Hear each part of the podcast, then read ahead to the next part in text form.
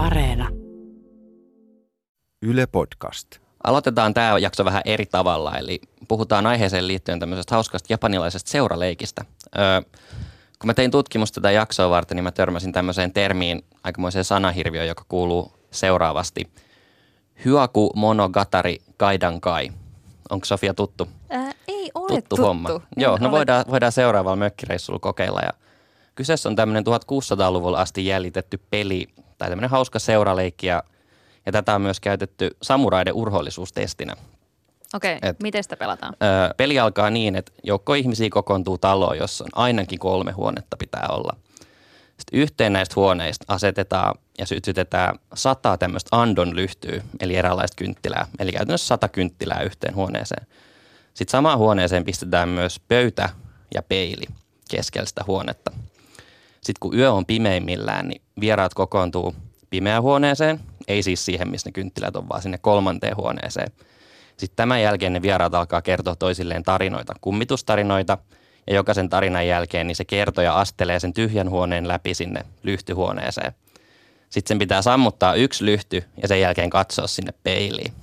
Yök, hirveä. Ja sitten sen jälkeen sen pitää astella taas sen tyhjän huoneen läpi takaisin sinne, missä muut on. Ja tätä toistetaan niin kauan, että jokainen niistä sadasta kynttilästä sammuu, eli se huone pimenee ja pimenee ja pimenee. Ja sitten kun se vihdoinkin se sadas kynttilä sammuu, niin yö on valmis siihen, että henget astuu sisään.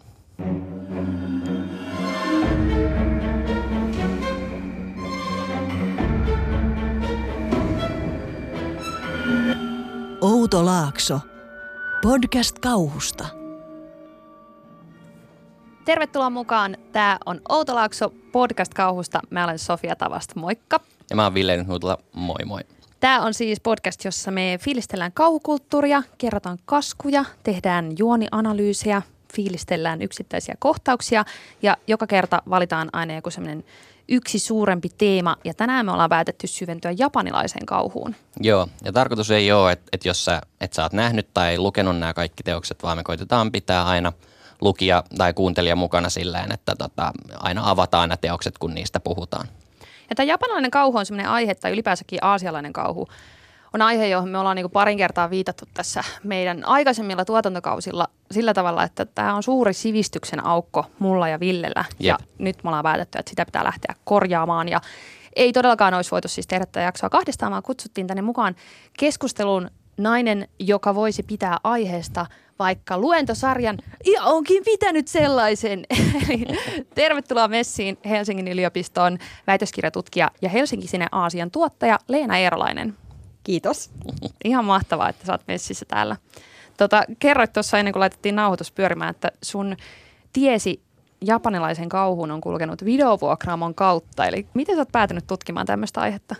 No kaikki varmaan alkoi siis, no kaikkihan alkoi oikeasti siitä, kun lähdin lukiossa vaihto-oppilaaksi Japaniin vailla mitään tietämystä, kuinka se tulisi muuttamaan loppuelämääni. Ja sitten kun tulin sieltä takaisin, niin oli hirvittävä hinku päästä sinne uudestaan tietenkin reissuun ja töihin oli pakko mennä. Ja siihen aikaan niin oli vielä nämä kuuluisat videovuokraamot. Menneisyyden aaveet. Menneisyyden aaveet, juurikin ne. Ja itse olin siis Makuunissa töissä elämäni parhaat puolitoista vuotta. Ja siellä sitten tämä ajankohta sattui itse asiassa just siihen, kun alkoi tulla näitä jenkkiriimeikkejä niin kuin japanilaisista kauhuleffoista. Ja myöskin sitten, että niin kuin Suomessa DVD-levittäjät innostu myös niin kuin ihan alkuperäisteoksia levittämään. Ja siellä kun olin ja aina semmoinen pieni, ehkä semmoinen kauhukynttilä kytenyt tuolla sydämessä, niin ää, niitä sitten ahvin kaikki illat kotona tota, työvuorojen ja lukiohommien ulkopuolella. Ja siitä sitten, kun menin yliopistoon, niin sanotaanko näin, että vähän niin kuin aihe vei mennessään ja myös sattumusten kautta. Tämähän on semmoinen niin oikeasti aiheiden ja ideoiden ja niin kuin teemojen ja kaiken aarre aitta tämä japanilainen kauhuelokuva. Et Tämä on siis aivan, tämä on aivan massiivinen aihe. Ja jonkinlaista rajausta on pakko duunaa, vaikka mä tiedän, että Leena, sulta tietoa vaikka mistä, mutta ää, tänään me puhutaan ainakin japanilaisista kummitustarinoista ja niistä nyt varmaan ne kuuluisimmat elokuvaesimerkit, mitä suuri yleisö tietää, on Ringu ja Ju on, eli Kauna. Ja jotta kaikki pysyy messissä, niin alkuun pienet ää, juonikertaukset. Ville, sano parilla sanalla, mikä on Ringun juoni? Ringun juoni. Ö, Ringussa on kirottu VHS-kasetti, eli nuoremmille kuuntelijoille tunnetaan myös nimellä videokasetti, jossa on tuota tällaista omituista materiaalia. Ja kun sen materiaalin katsoo, niin puhelin soi ja sen jälkeen sinulla on seitsemän päivää aikaa ennen kuin kostava kummitus tulee ja vie henkesi. Ja tätä urbaania legendaa lähtee sitten tämmöinen toimittaja tutkimaan ja siitä sitten juoni alkaa avautua. Joo, ja vielä yksityiskohtana, että sitten kun se kummitus tulee, niin televisio Kyllä, aukeaa sun asunnossa. TV:stä.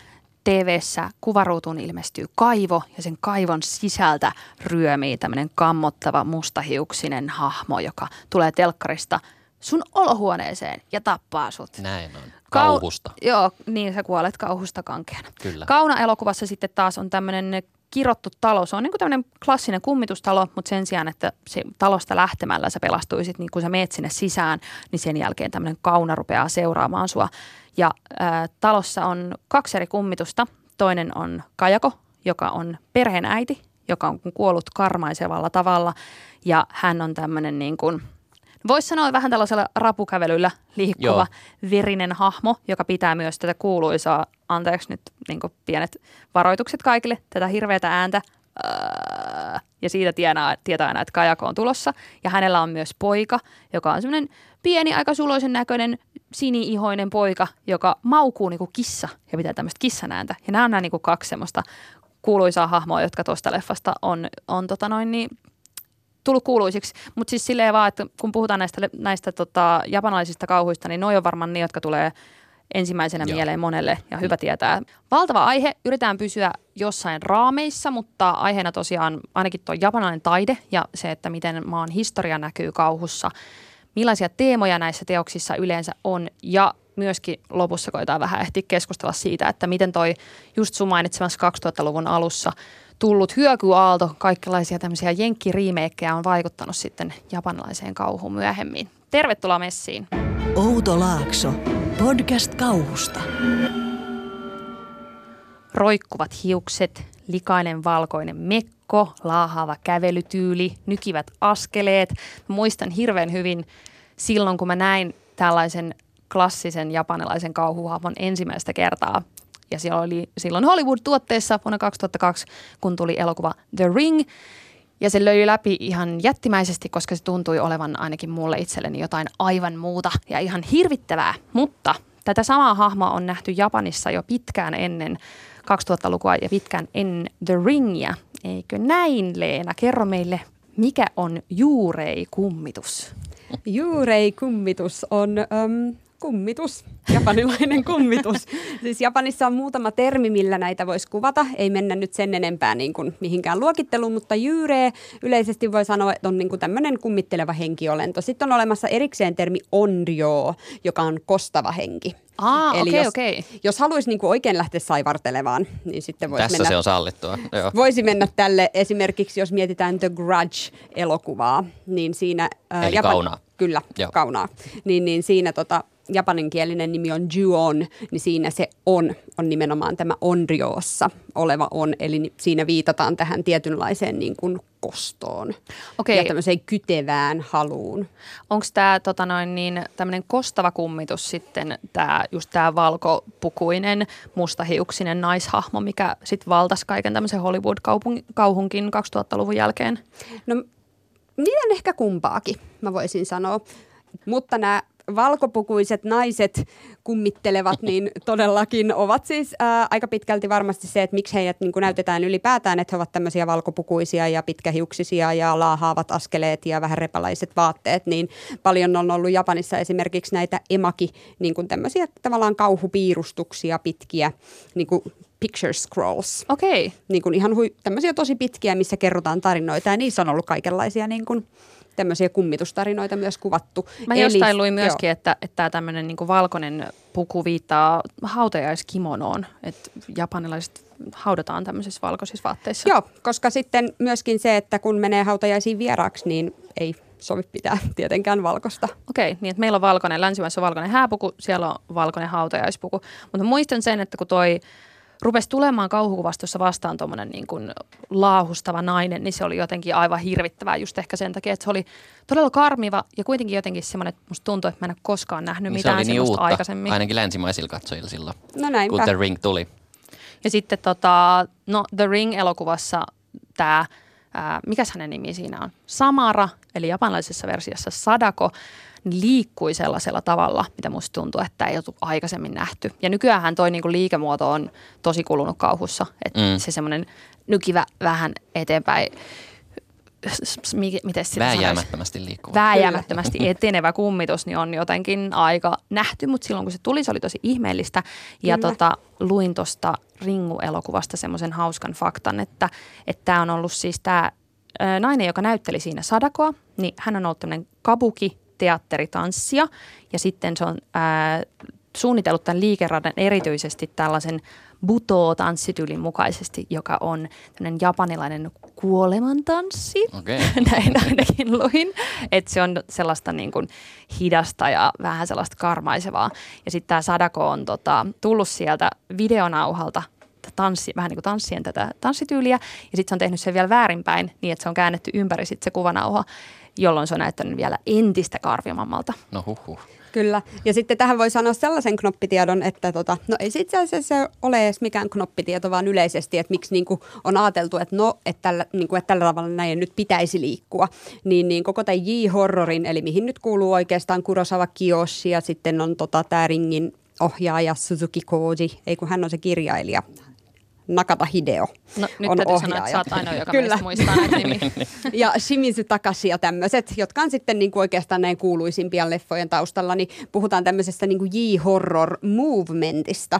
Eli ei niin kuin tietynlaista genrestä, vaan että se on niin kuin tietyn ikäpolven tietyt ihmiset, jotka on halunnut niin kuin tehdä tätä myöskin vähän niin kuin silleen vastuksena, että japanilainen elokuvamaailma ja elokuvabisneshän on ollut suuressa murroksesta 80-luvulta asti, niin jos miettii budjetteja esimerkiksi, mm. niin, niin tota, on ollut hyvin vähän niin kuin sitä rahaa, että nämä on ollut kaikki tämmöisiä niin indie-leffoja, mistä on niin kuin lähetty sitten tekemään myöskin, koska kauhuleffa on halpaa tehdä. Niin, eikö, eikö, eikö alkuperäinen ringu silloin 90-luvun lopussa myös käynnistänyt Japanissa jonkinlaisen niin kuin kyllä, uuden genre. Kyllä, Joo. ja se oli niin kuin, että sitä kutsutaan J-horror. Ja tässä mä haluaisin niin kuin sanoa, että J-horror ei siis nimenomaan ole yhtä kuin japanilainen kauhu, vaan J-horrorilla nimenomaan viitataan näihin niin kuin 90-luvun, 2000-luvun alun tai niin kuin siihen vaihteen. Joo näihin, mitä nyt ehkä voisi sanoa, että tietynlaisiin kulttileffoisiin. Joo, mä, mä itsekin olin siinä jotenkin uskossa, että tällaisia ringun tyyppisiä elokuvia on tehty Japanissa niin kuin aina, mutta sehän oli myös Japanissa hyvin tuore Oli, oli. Sitten. Ja nimenomaan nyt jos puhutaan tästä liikehdinnästä, niin siinä on ollut siis, niin kuin, että ei pelkästään nämä ohjaajat,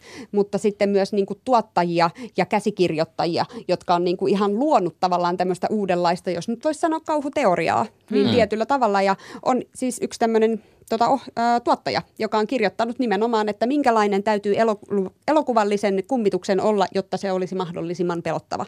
Ja okay. siellä on listattu, että sen täytyy liikkua juuri tällaisella tietyllä tavalla.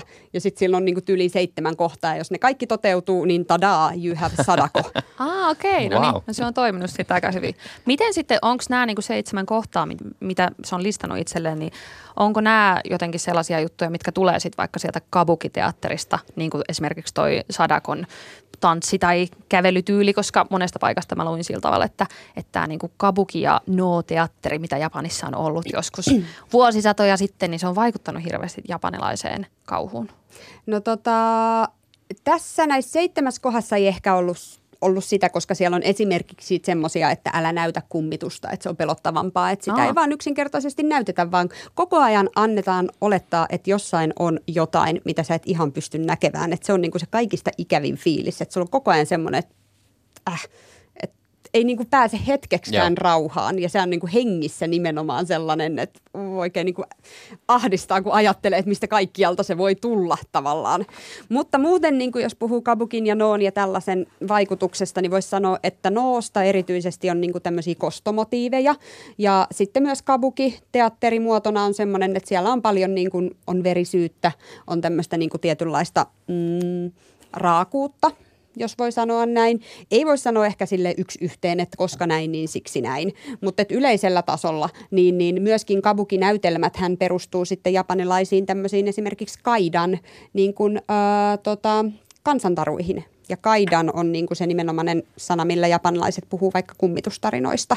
Että kai on siinä niin kuin tämmöinen mystinen, omituinen, jännittävä, selittämätön asia. Ja dan viittaa sitten taas niin kuin tarinaan. Okay. Mun mielestä toi oli jotenkin y, niin yllättävää, kun tsekkaile tätä aihetta, että se, että jos miettii vaikka suomalaista kauhua tai jotain niin kuin Jenkki Hollywood-kauhuun, niin jotenkin se teatteri on vaikuttanut niin paljon siihen, että millaista kauhua on tullut. Ja ylipäänsä se, että niin kuin on ollut kauhutarinoita jostain 1800-luvulta ja aikaisemminkin silleen semmoisena suurena kansanviihteenä Japanissa, että siellä on niin kuin fiilistelty jotain kummitusjuttuja niin paljon, että se on ollut sellainen korkea taidemuoto, mitä niin kuin teatterissa on esitetty. Niin, no on, onhan nyt ehkä länsimaissakin kuitenkin sit kaikenlaista kummitusjuttua Hamletista lähtien. Niin kuin, että on. No mutta on se nyt aika kesy. no joo, no joo. Jos miettii silleen, Ne, ne. vertaa johonkin, johonkin tota noin, niin Jotsu ja Kaidaniin tai johonkin tämmöiseen.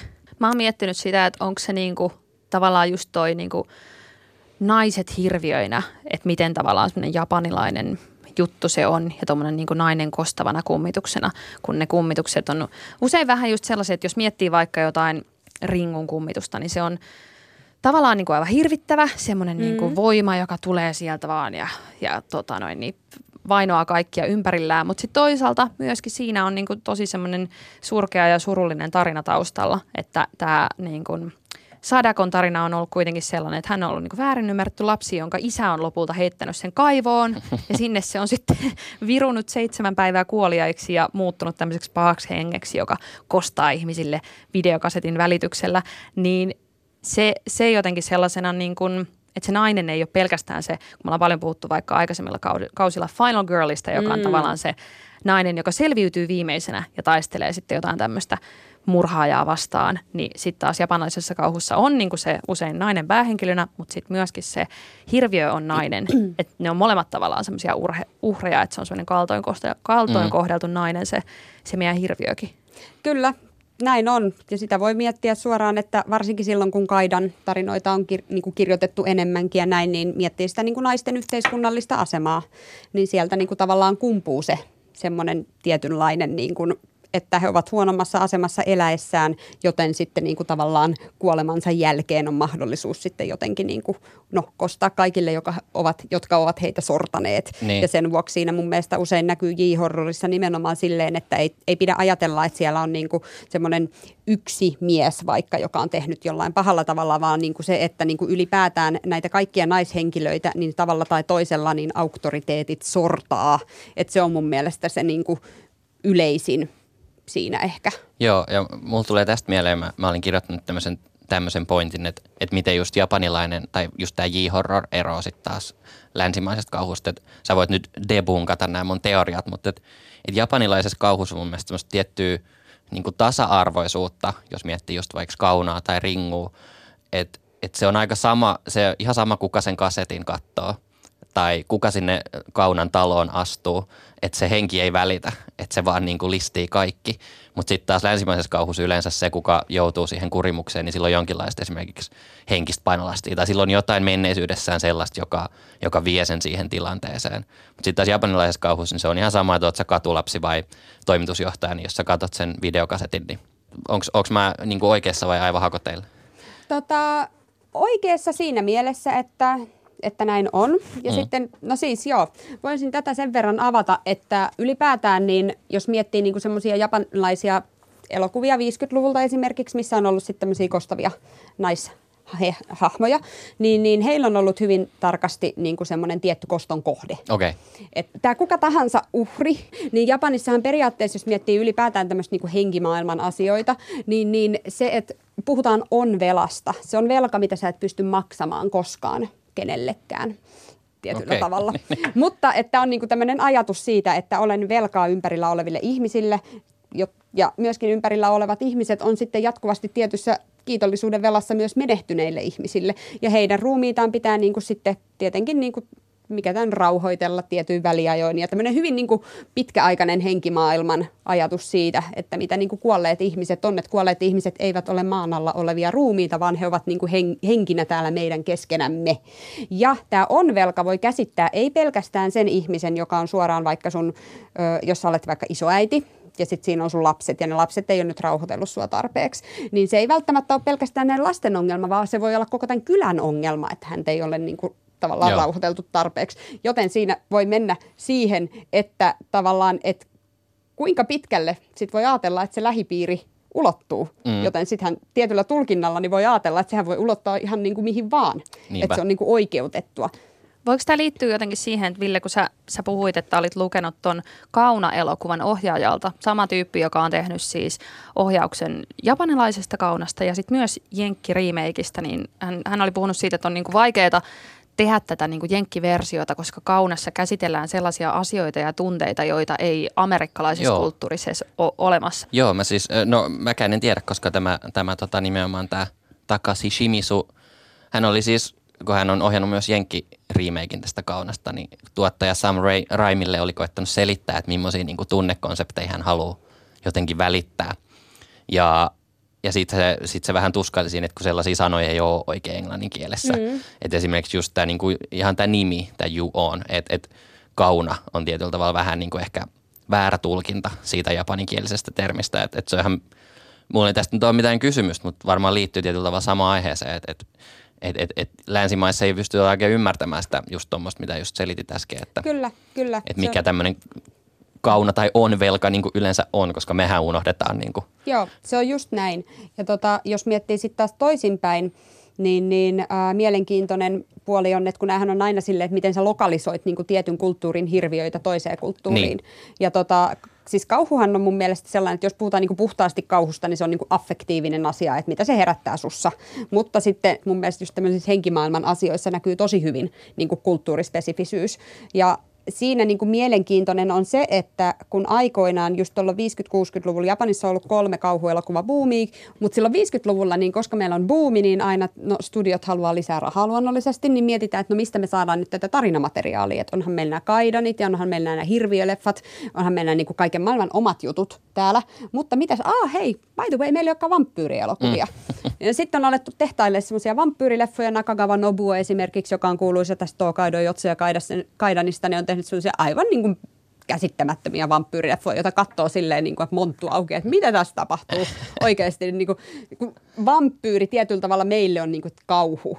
Joo. Ja sitten sä katot sitä leffaa ja sä oot niin Herra Jeesus sentään, niin kuin, että oikeasti, että onko tämä mukaan kauhuelokuva. Mutta siis siinähän on nimenomaan se, että se konsepti, vampyyrin konsepti, se on kristillinen asia, niin ei se ole sellaisena niin kuin kääntynyt tavallaan Japaniin. Että siinä on tehty just se, että me vaan otetaan täältä tämmöinen tietty hahmo ja yritetään niin kuin sitä. Siis en sano, ne elokuvathan on har, niin kuin äärimmäisen viihdyttäviä ne. tietyllä tavalla, mutta ei ne kauhuleffoja ole. Mutta voi olla, että jostain niin kuin ehkä tosta syystä nämä niin kuin japanilaiset vampyyrikauhuelokuvat ei ole noussut samalla tavalla kulttiklassikoiksi kuin vaikka nämä kostavat kauhe, kauheat naishenget tästä aiheesta riittäisi puhuttavaa vaikka kuinka paljon. Mm-hmm. Me voitaisiin puhua pelkästään näistä japanilaisista naiskummituksista, mutta puhutaan seuraavaksi siitä, että mitä muuta Japanissa pelätään.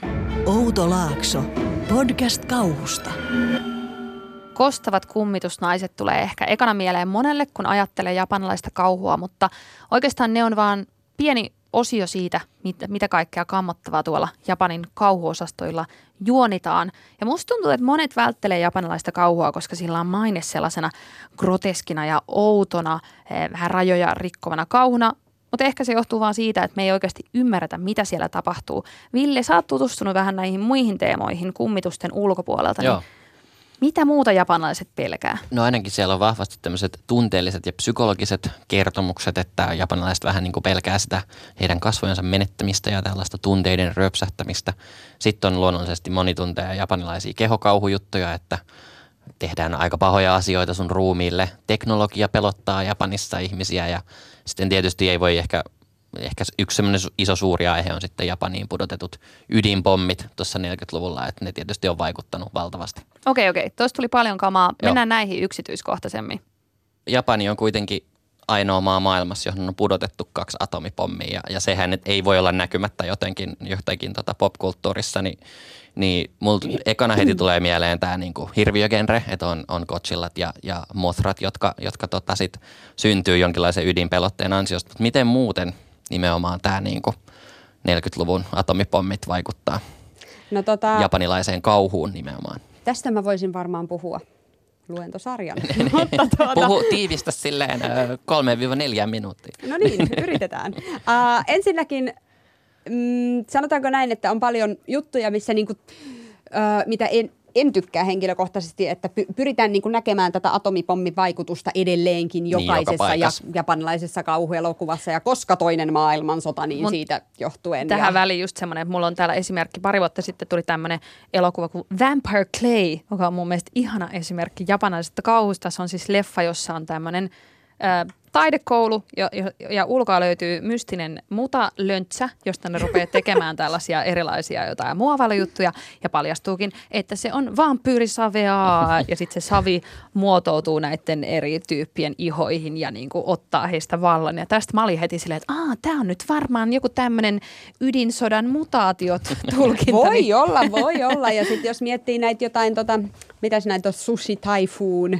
leffoja ja tällaisia, mitä siellä on nyt tämä, sanokaa mikä on se, missä tippuu joku todella iso, niin kuin, ei, ei granaatti, kuin meteori avaruudesta ja lävistää sen yhden ihmisen sydämen ja siitä tulee joku robotyyppi ja sitten puolet Japanista jakautuu, niin kuin kun on tämmöinen ydintuho, että vedetään muuri siihen keskelle ja tuolla on saastuneet zombit ja täällä on nämä hienot herrat jossain Mutta sä sanot Leena, että ja- näistä kaikista ei kannata sanoa, että nämä on Joo. suoraan niin perintöä atomipommista. Kyllä.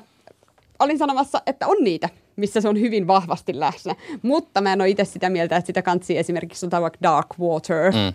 Niin lähdetäänkö me nyt ensimmäisen analysoimaan niin kuin Dark Wateria silleen perhedraama, kauhuelokuva vesivahingosta. Mm, tämä atomipommin trauma näkyy tässä nyt Se on aika helppo, se on aika helppo sellainen näkökulma, minkä heittää Se on, sinne. Niin, se on. niin. Ja on, on elokuvia. Se, mun mielestä niin kuin ehkä nykyään hieman vähemmän, että nyt voidaan sanoa, että traumahan on sellainen, että trauma näkyy ka, niin kuin kauhuelokuvissa, mutta mikä se trauma on, niin se voisi olla joku erikin trauma kuin se atomitrauma. Mm. Että tietyllä lailla, jos miettii, mitä tapahtui Japanissa 90-luvulla, niin koko niin kuin, se, sit siihen astinen tämä niin kuin kiihtyvän talouskasvun, nopean talouskasvun ja tämmöinen niin kuin tietynlainen yhteiskuntarakenne romahti. Et tuli pitkä, pitkä lama, tuli työttömyyttä.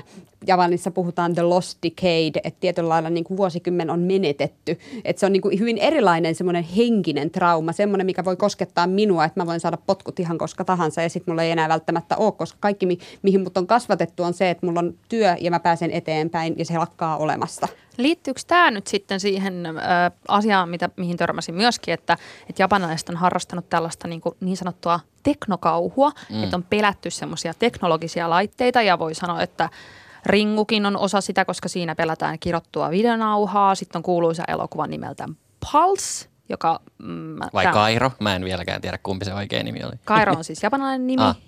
Pulse on käännös, josta on tehty myös jenkkiversio, mutta siinäkin niin nostetaan paljon näitä teknologisia asioita semmoisena niin kauhun tuojina esiin.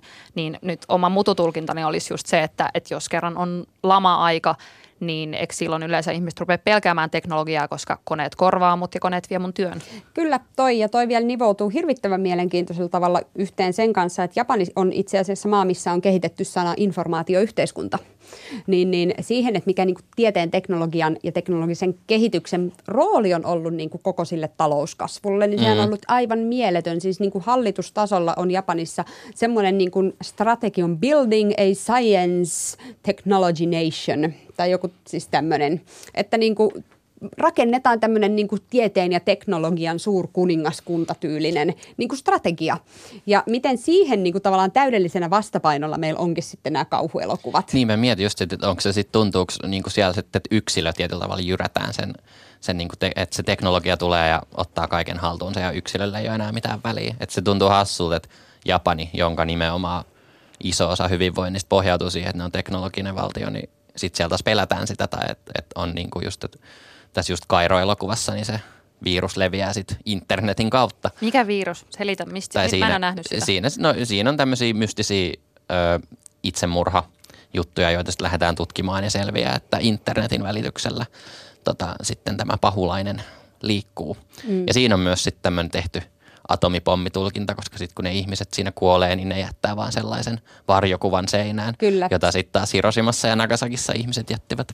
Kyllä, siinä Joo. on hyvin vahva tämmöinen myöskin Kairossahan niin lopussa koko käytännössä Maailma maailma tuhoutuu. tuhoutuu. Mutta Kurosavalla on hyvin sellainen positiivinen ote näihin tuhoihinsa, että hän on siis sosiologiasta valmistunut kandi, niin, niin hän on sitä mieltä, että ei voi olla uutta ilman tätä täydellistä tuhoa, että se on niin kuin välttämätön tämmöinen tietynlainen niin kuin tuho ja eksistentiaalinen tuho ennen kuin voi ehkä luoda jonkinlaisen niin kuin paremman yhteiskunnan. Et näissä on hyvin vahvasti tämä niin kuin semmoinen tietynlainen niin kuin nykyyhteiskunnan kritiikki näissä kauhuleffoissa.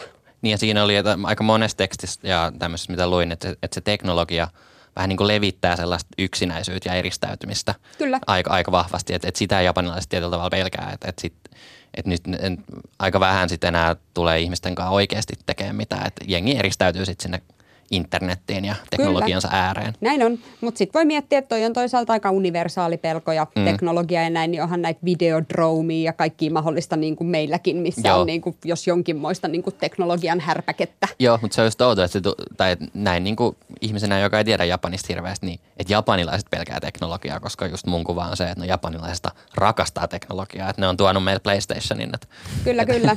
mutta ehkä juuri siksi. niin, niinpä. Ehkäpä juuri siksi. Niin. Okei, nyt mä vedän vähän yhteen. Eli siis me ollaan löydetty ö, ydinpommi ja sieltä tulleet Godzilla-elokuvat. Godzilla siis tämmöinen jättimäinen Suuri T-rex, joka hajottaa Tokion. suuri T-rex. Ja Mikä se Mothra on? Se on sellainen äh, niin kuin lentävä Yökkönen. yökkönen iso, joka, en ole siis nähnyt tätä elokuvaa, mutta se on saman aikakauden. Aika Kyllä, kyllä. Joo. Mothra on aika jännittävä. Se on taas hyvin erilainen kuin Godzilla. Et Godzillaskin pitää miettiä, että Godzilla on yksi mun lempiaiheita, mutta et siinä se ensimmäinenhän oli niin kuin aivan puhdasverinen kauhuelokuva. Et siellä on niin paljon viittauksia toiseen maailmansotaan, että niin kuin tavallaan aikalaiset, jotka sitä katsoi, niin se on oikeasti ollut niin kuin huomattavan hirvittävä. Niin kuin meille se on Kokemus. nykyään vähän semmoinen, että katsoo YouTubesta klipin ja sitten hihitellään, että no oho, tämmöistä Niin. trikkikuvaa. Niin. Ja onhan ne myöhemmät Godzillat, että siellä on niinku jotain tällaisia aivan järjettömiä, että on niinku tämmöisessä double billissä esitetty Godzillaa jonkun Hamtaro-animen kanssa ja niinku kaikkea muuta ihmeellistä.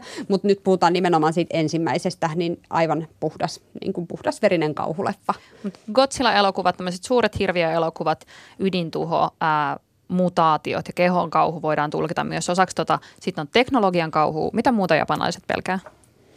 Mitäs muuta japanilaiset nyt oikeastaan sitten pelkääkään? Kasvojensa menettäminen oli myös tässä. Kyllä, kasvojen menettämistä. Yksi asia, mikä nousi esiin noissa kummituskauhuissa on tavallaan just se tota, ää, ydinperheen hajoaminen ja ydinperheen rappio. Et mä katsoin just ton tota, japanilaisen ringun, niin se oli jotenkin ihan mieletöntä, kun siinä on tosi alleviivasti jotenkin se, siinä niin käsitellään sitä, miten niin tämä äiti, kun se on toimittaja ja silloin lapsi, jonka se ei oikein ehdi niin kuin olla, koska se selvittelee näitä, niin kuin, selvittelee tätä mystisen videokassetin tarinaa ja niin kuin, on aina töissä ja aina soittaa silleen, että joo, sori, mä en pääsekään, että kyllähän se varmaan pärjäät yksin, niin siinä sitä niin kuin, huonoa äitiyttä vielä alleviivataan paljon enemmän kuin tässä niin kuin jenkkiversiossa. Että jotenkin ydinperheen hajoaminen on ainakin niin kuin näissä 2000-luvun ö, kauhuissa tuntuu olevan semmoinen niin kuin iso pelko ja aika paljon se vastuu sysätään siinä niin kuin äidille. Joo, mä voisin ehkä tuohon sanoa silleen, että se on niinku, joo, iso pelko, mutta sitten mun mielestä ehkä pitää nähdä sen niinku ison pelon taakse siinä mielessä, että nämä ohjaajathan niinku näissä 90-2000-luvun leffoissa, niin nimenomaan kritisoi sitä yhteiskuntaa, joka on luonut sellaisen järjestelmän, missä niin kuin äidin on oltava näin mm. läsnä. Että tämä, joka kirjoitti nämä Ringun, tai Ringun ja Darkwaterin äh, Suzuki Koji, niin hän, hän siis kirjoitti ne, kun hän oli koti-isänä. Mm. Että hänellä on niinku tämmöinen tavallaan niinku ollut hyvinkin, jos sanoo kumouksellinen niinku ajatus siinä taustalla, että hän kirjoittaa tällaisia niinku yksinhuoltaja äitejä ja tämmöistä. Ja se tarkoitus on nimenomaan ollut se, että ei kritisoida näitä äitejä, vaan niinku jotenkin tuoda esiin sitä koko ristiriitaa ja Aivan. kritisoida sitä niinku nykytilannetta, missä niinku ei et on mahdotonta yhdistää. Ja niin se on vieläkin, että jos sä oot yksinhuoltaja Japanissa, niin se on todella, todella, todella vaikeaa mm. tänä päivänä. Niin kuin aivan absoluuttisen vaikeaa, että jos se on vaikeaa Suomessa, niin se ei ole niin kuin mitään verrattuna siihen, mitä se on Japanissa. Alkaen ihan siitä, että sun nimet on väestörekisterissä merkattu tiettyyn, tietyllä tavalla, ja jos sulla ei siellä lue vaikka niin kuin perheenpäänä miestä, niin sitten kun joku työpaikalla vaikka haluaa mennä katsomaan niitä, mitkä ovat avoimia tietoja, niin voi olla silleen, että kappas kappas, että mitäs täällä nyt sitten tapahtuu, että kun, Okei. kunniaton nainen. Toi on erittäin kiinnostavaa ja niin kuin varsinkin meidän aikaisempi, aikaisempiinkin tulkintoihin semmoista, että Ville on heittänyt tuommoista samanlaista tulkintaa siitä, että hei, etteikö tässä tuoda niin kuin esiin sitä, että nämä äidit tarvitsee yhteisöä siihen ympärilleen. Joo, ja mä itse asiassa tätä jaksoa varten luin äh, Suzuki Gojin tämmöisen novellikokoelman, sen nimi oli Death and a Flower tai joku Mm. vastaava. Niin siinä myös paljon itse asiassa, tota, nyt, nyt kun sanoit ton ääneen, niin, kai, niin kuin perhe on oikeastaan kaikissa jotenkin siinä mukana. Ja sitten just yhdessä, yhdessä jakso, novellissa tämä päähenkilö käy opettamassa, opettamassa sitten erään toisen perheen poikaa, jonka isä ei ole ikinä kotona ja, ja siitä sitten seuraa pahoja asioita. Kyllä. Ja perhehän ylipäätään, kuten varmaan olette puhunut, niin on siinä mielessä helppo kauhuelokuvan teema. Että kun se on Niin. niin kuin se yhteiskunnan tietynlainen niin kuin Tukipilari. tukipilari, niin sinne kun joku tulee vähän niin kuin silleen sisään, niin ei ole kauhean kivaa. Niin. Mitä ajatuksia se sitten herättää tämä, että, että kun se on usein just noissa tietynlaisissa kummitustarinoissa on se yksinhuoltaja äiti, jota yhteiskunta ei kannattele tarpeeksi ja sitten se pahis on tavallaan se nainen, joka on ollut kaltoon kohdeltu kuolemassaan. Miten te näette niin näiden kahden suhteen? Et Nehän on niin miele- mielenkiintoinen tämmöinen vastakkainpari. Ne on niin kuin peilikuvat tietyllä tavalla mun mielestä. Et se, on niin kuin, se on se, mitä on ja mitä tulee olemaan, jos ei tilanne ehkä muutu. Niin, ja jos miettii Samaraa tai Sadako, niin vaikka hän on pahis elokuvassa, niin hän on kuitenkin olosuhteiden uhri. Mm. Että hän ei ole pahis omasta tahdostaan, vaan, vaan hänet on pakotettu siihen rooliin. Kyllä, juurikin näin. Tämä on myös mun mielestä yksi iso ero siinä Jenkkiringussa, tai siis Jenkki The Ringissä ja sitten Ringussa, että et tota, ää, siinä amerikkalaisessa leffassa on kohtaus, joka on mun mielestä niinku ehdottomasti sen elokuvan vaikuttavin. Ja se on semmoinen, että kun ää, tässä leffassa tämä toimittaja äiti Rachel on tutkinut kirotun videonauhan tarinaa ja päätynyt tälle kaivolle, joka näkyy siinä videonauhassa, josta Samara sitten aina seitsemän päivän kuluessa ryömii ulos. Ja sitten se on löytänyt sen, sen kaivon, että hei, tämä on tämä kaivo, mikä näkyy siinä videolla. Ja sitten se löytää sieltä sisältä tämän Samaran ruumiin. Ja sitten se ajattelee, että jes, no niin hei, nyt mä löydän tämän ruumiin, mä voin haudata sen ja sitten tämä kirous poistuu. Ja sitten tota, se on niinku tosi huojentuneena, menee himaan ja kertoo niinku pojalleen tästä, että ah, että okei hei, että niinku, et mä, nyt- mä hoisin tämän homman ja mä, mä löysin sen ruumiin ja mä hautasin sen, sen ja tämä kirous on nyt poistunut. Ja sitten se poika menee aivan niinku kalpeeksi ja on ihan silleen, että mitä sä teit? Että autoiko se sitä, että ei sitä saa auttaa, se on vaan paha. Ja sitten samanaikaisesti leikataan kohtaukseen, missä tämä ää, mies, joka on auttanut sitä näissä tutkimuksissa, joutuu jälleen kerran sen kirouksen uhriksi, eli Samara tulee televisiosta ja tappaa sen, niin tässä japanilaisessa ringussa ei ole tätä kohtausta. Siinä ei ole sitä kohtausta, missä alleviivataan sitä, että, että vaikka siinä samalla tavalla niin kuin mm. tulee tämä, että, että joo, se löytää sen ruumiin kaivosta ja muuta, ja siitä huolimatta tämä apurimies siinä kuolee, niin silti siinä ei ole sitä kohtausta, missä joku pointtaisi ääneen sille, että hei, sä et voi auttaa tuota kummitusta, koska hän on vain paha. Mm. Koska siinä japanilaisessa versiossa mun mielestä sitä ei alleviivata yhtään niin paljon, että, että se on oikeasti pelkästään puhdasta pahuutta, vaan että se on myös ei, uhri. Niin, koska mm. se ei ole. Ja ehkä se on just se, että kun mie- miettii sitten remakeja, niin tavallaan se semmoinen demoni on niin kuin huomattavasti helpompi ymmärtää länsimaissa. Niin, kuin, ja- että joku on niin kuin semmoinen tietynlainen niin kuin absoluuttinen paha, että menee tämmöiseen tietynlaiseen kristilliseenkin ajatteluun, että sielun vihollinen, sieltä se tulee ja niin kuin helvetin tulet. Ja, Joo, ja länsimaisessa kauhussa yleensä se nimenomaan se paha henki, joka tulee ja tekee pahuuksia, niin se ei kuulu tähän maailmaan. Se pitää tuhota, viedä pois, mutta sitten taas japanilaisessa kauhussa olen ymmärtänyt, että se henki on osa sitä maailmaa ihan yhtä mm. samalla tavalla kuin mekin, joten siitä, siitä ei edes pääse ikinä eroon. Kyllä. Siihen liittyy, tava- tai liittyy tavallaan se, että niitä re- henkiä pitää A, rauhoitella ja heitä pitää muistaa ja he ovat koko ajan täällä läsnä meidän kanssa. Japanlaisessa ajattelussa niin tietyllä lailla kaikkialla on henkiä ja sitten meidän tarvitsee vaan oppia elämään heidän kanssa. Outo Laakso. Podcast kauhusta. The Ring, Darkwater, Grudge, The Eye, One Missed Call. 2000-luvun alussa ää, japanilaisia kauhuleffoja tehtiin uudestaan jenkkiversiona aivan mielettömiä määriä ja se buumi lähti täysin käsistä.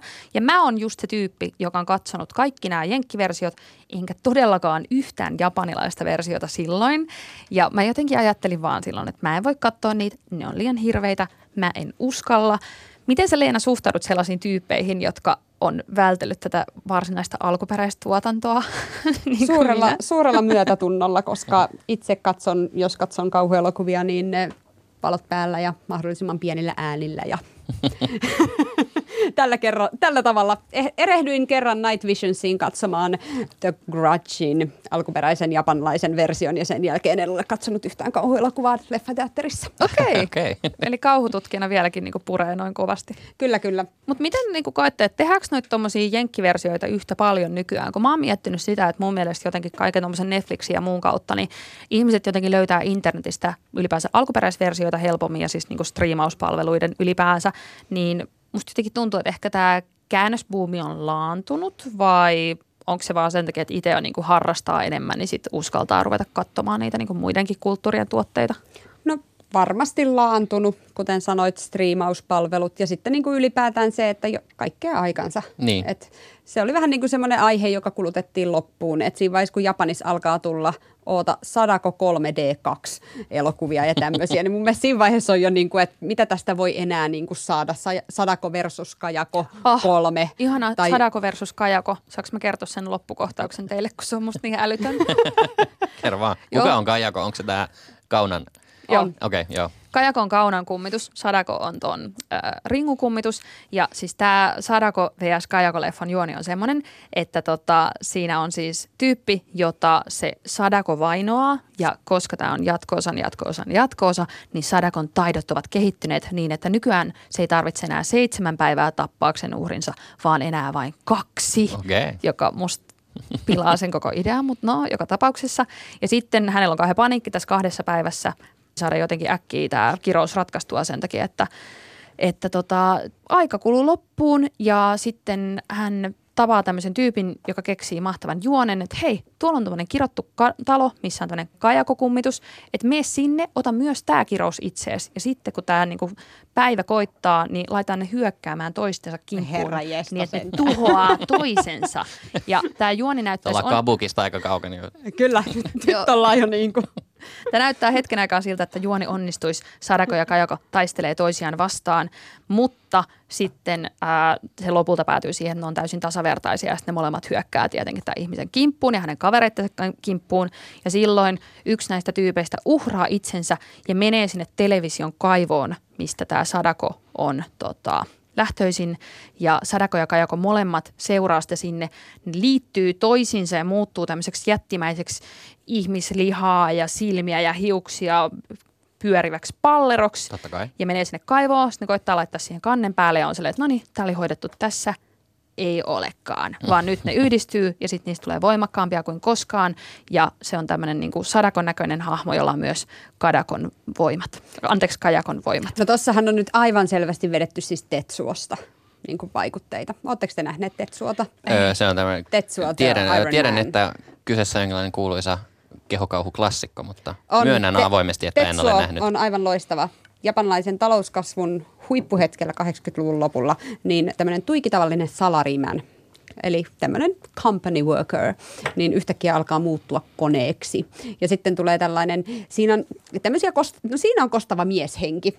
Tämä, tämä ikävä salariimän on ajanut niin kuin tällaisen toisen miehen päältä ja harrastanut seksiä siinä sitten ajattuaan tämän toisen miehen päältä niin tyttöystävänsä kanssa. Ja tämä toinen mies on tietenkin, ei kauhe, hän on henkenä, niin ei kauhean innoissaan nyt tästä mm. asiasta, että hänellä on käynyt vähän ikävästi.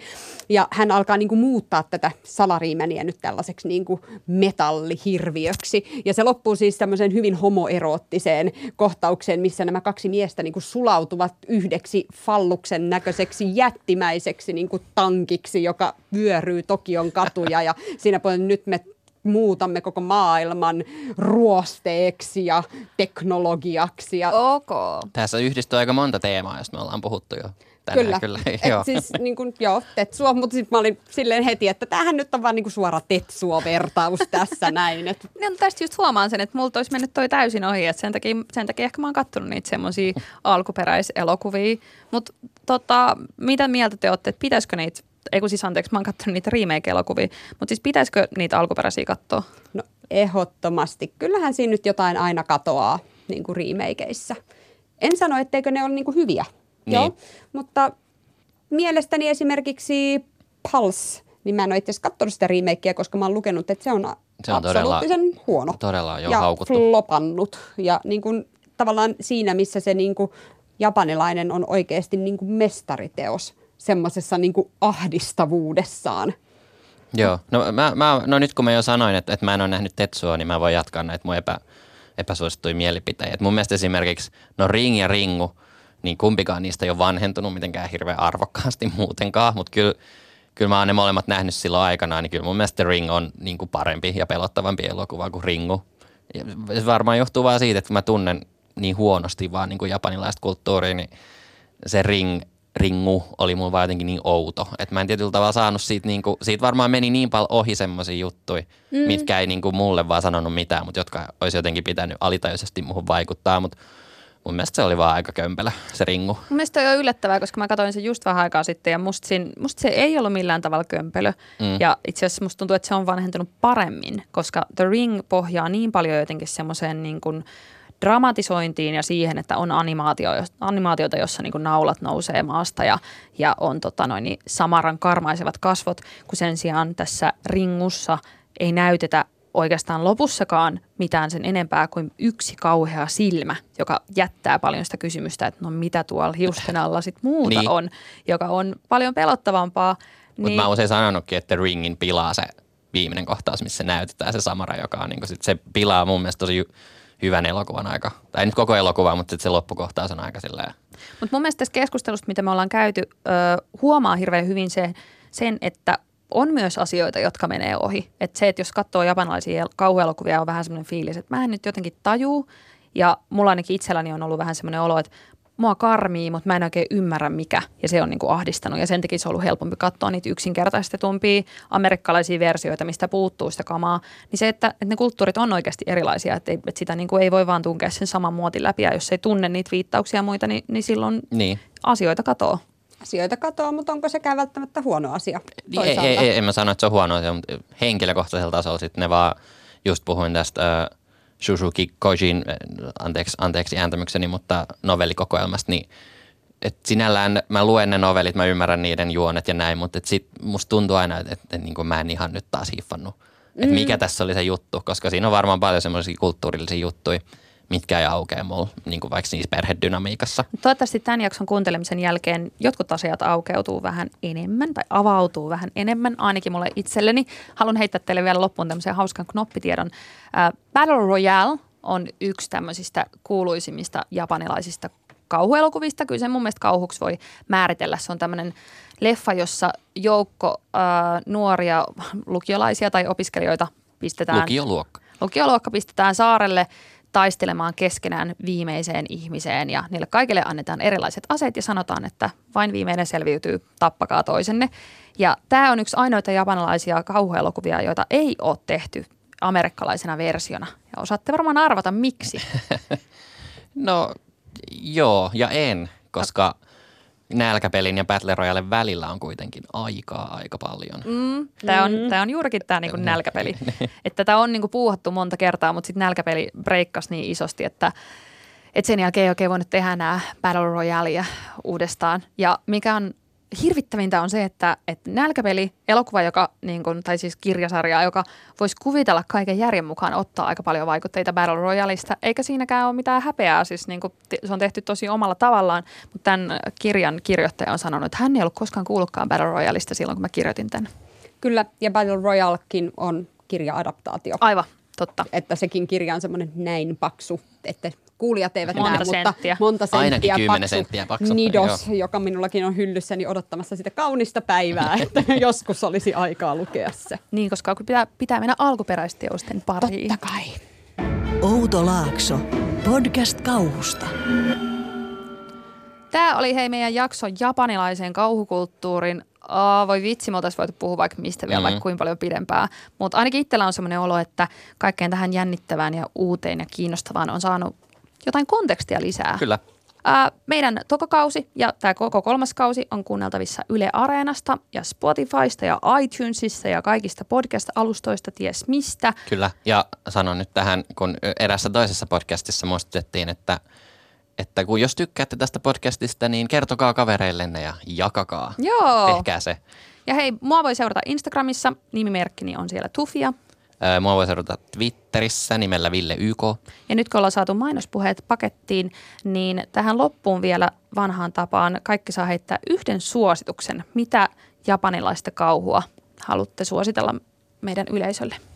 Mä voin suositella viimeisenä. Okei, Okei, okei, okei. No mä voin suositella ekana. Öö, mä tota, törmäsin tällaisen kirjaan, jossa, jo suomalaisen kirjan itse asiassa, jonka nimi on Vampyyrit kansanperinteestä populaarikulttuuriin. Öö, törmäsin siihen siksi, koska siellä oli tällainen, tällainen tota, esseet kautta artikkeli, jonka nimi oli Vampyyrit japanilaisen popkulttuurin tuotteissa. Et, tota, tämä on tämmöinen essee-artikkelikokoelma. Siinä on monta muutakin esseitä ja artikkelia, mutta tämä Maria Patjaksen kirjoittama artikkeli oli erittäin, erittäin antoisa varsinkin tähän jaksoon valmistautuessa. Että tässä tulikin jo tätä, että, että miten, miten kristillinen pahis sopeutuu buddhalaiseen tai shintolaiseen tota, maailmaan, niin siinä oli paljon mielenkiintoista juttua siitä. Okei. Okay. Äh, mun suositus on kauhuelokuva nimeltään One Cut of the Dead. Tämä on noussut pieneen semmoiseen kulttimaineeseen mun mielestä nyt Japanin ulkopuolellakin. Äh, elokuva on siis zombileffa, joka on kuvattu yhdellä otolla. Ja mä sanon, että kattokaa sitä eteenpäin myös siitä puolesta tunnista, koska kun mä aloin katsomaan tätä elokuvaa, oli vähän silleen, että äh, tää, että onko tämä nyt, niin kuin, että miksi tämä näin suosittu. Mutta siinä on kiinnostavia twistejä, joista en halua sanoa mitään, ei kannata googlata siitä leffasta yhtään mitään. Mutta on ollut siis Japanissa sellainen leffa, jolla on ollut aivan minimaalinen budjetti, ja sitten se on tuottanut sen 600-kertaisena takaisin, koska tästä on tullut niin valtava hitti ja nyt se on levinnyt myös tänne meidän kotosuomeen asti niin, että ihmiset puhuu siitä. Eli One Cut of the Dead on mun suositukseni. Mitäs Leena? No mä suosittelen leffaa. Mitä mä suosittelen oikeastaan aina, kun multa kysytään, että mikä japanilainen kauhuelokuva pitäisi katsoa, niin mulla on siis vakiovastaus tähän. Ja Noniin. se on Matango, The Fungus of Terror. Selvä Vuodelta homma. 1963. Sen on ohjannut Gojiran ohjaaja Honda Ishiro. Aivan mieletön elokuva siitä, miten öö, no, jupimpaakin jupimpi porukka haksi rikkoutuu jonnekin kauas merelle ja heidän laivansa ajelehtii mystiselle saarelle, missä on mystisiä sieniä. Ja sitten ö, he eivät no sieniä syötyään, niin eivät pääse nirvanaan. Tai pääsevät, he muuttuvat itse sieniksi sinne ja semmoisiksi niin aivan järjettömän näköisiksi sieni-ihmisiksi. Ja elokuva on siis vanhentunut todella huonosti. Nyt kun katsoo niitä, niin on aivan silleen, että mikä, lä- mikä niin juttu tämä on. Mutta niin mielettömiä teemoja, atomipommi, ydinuhka, toisen maailmansodan jälkeiset jännitteet, jenkit, Japani, bikini-atollin kaikki nämä ydinkokeet ja siitä, niin kuin, miten tämä koko paketti nivoutuu sellaiseksi niin kuin uskomattoman mielenkiintoiseksi niin kuin poliittiseksi vyyhdiksi. Ja knoppitieto loppuun elokuvassa, jos katsoo japaniksi, niin tietenkin, nyt mä joudun vähän paljastamaan siitä, mutta mikä siis kukaanhan ei valitettavasti selviä sieltä saarelta ilman tätä kirousta, vaikka ehkä niin annetaan olettaa. Mutta japaninkielisessä versiossa loppukohtauksessa henkilö sanoo, että en voinut mitään, minäkin aloin vaan muuttua. Kun taas jenkkiversiossa tämä loppuhenkilö sanoo, siis jenkkiversiolla tarkoitan dupattua versiota, niin sanoo, että minä söin niitä sieniä. Eli siinä niin kuin täydellinen tämmöinen, niin kuin me emme olla, ota mitään vastuuta tästä, mm. tästä toisen maailmankode, maailmansodan jälkeisistä ydinsäteilykokeista. Itse vähän söit niitä, kun taas japanilaisessa Aivan. versiossa niin I didn't do anything. Mahtavaa. Aivan loistavaa. Hei Leena Eerolainen, kiitos ihan mielettömästi, että tulit puhumaan meidän kanssa japanilaisesta kauhusta. Kiitos, oli kiva tulla. Hyvä.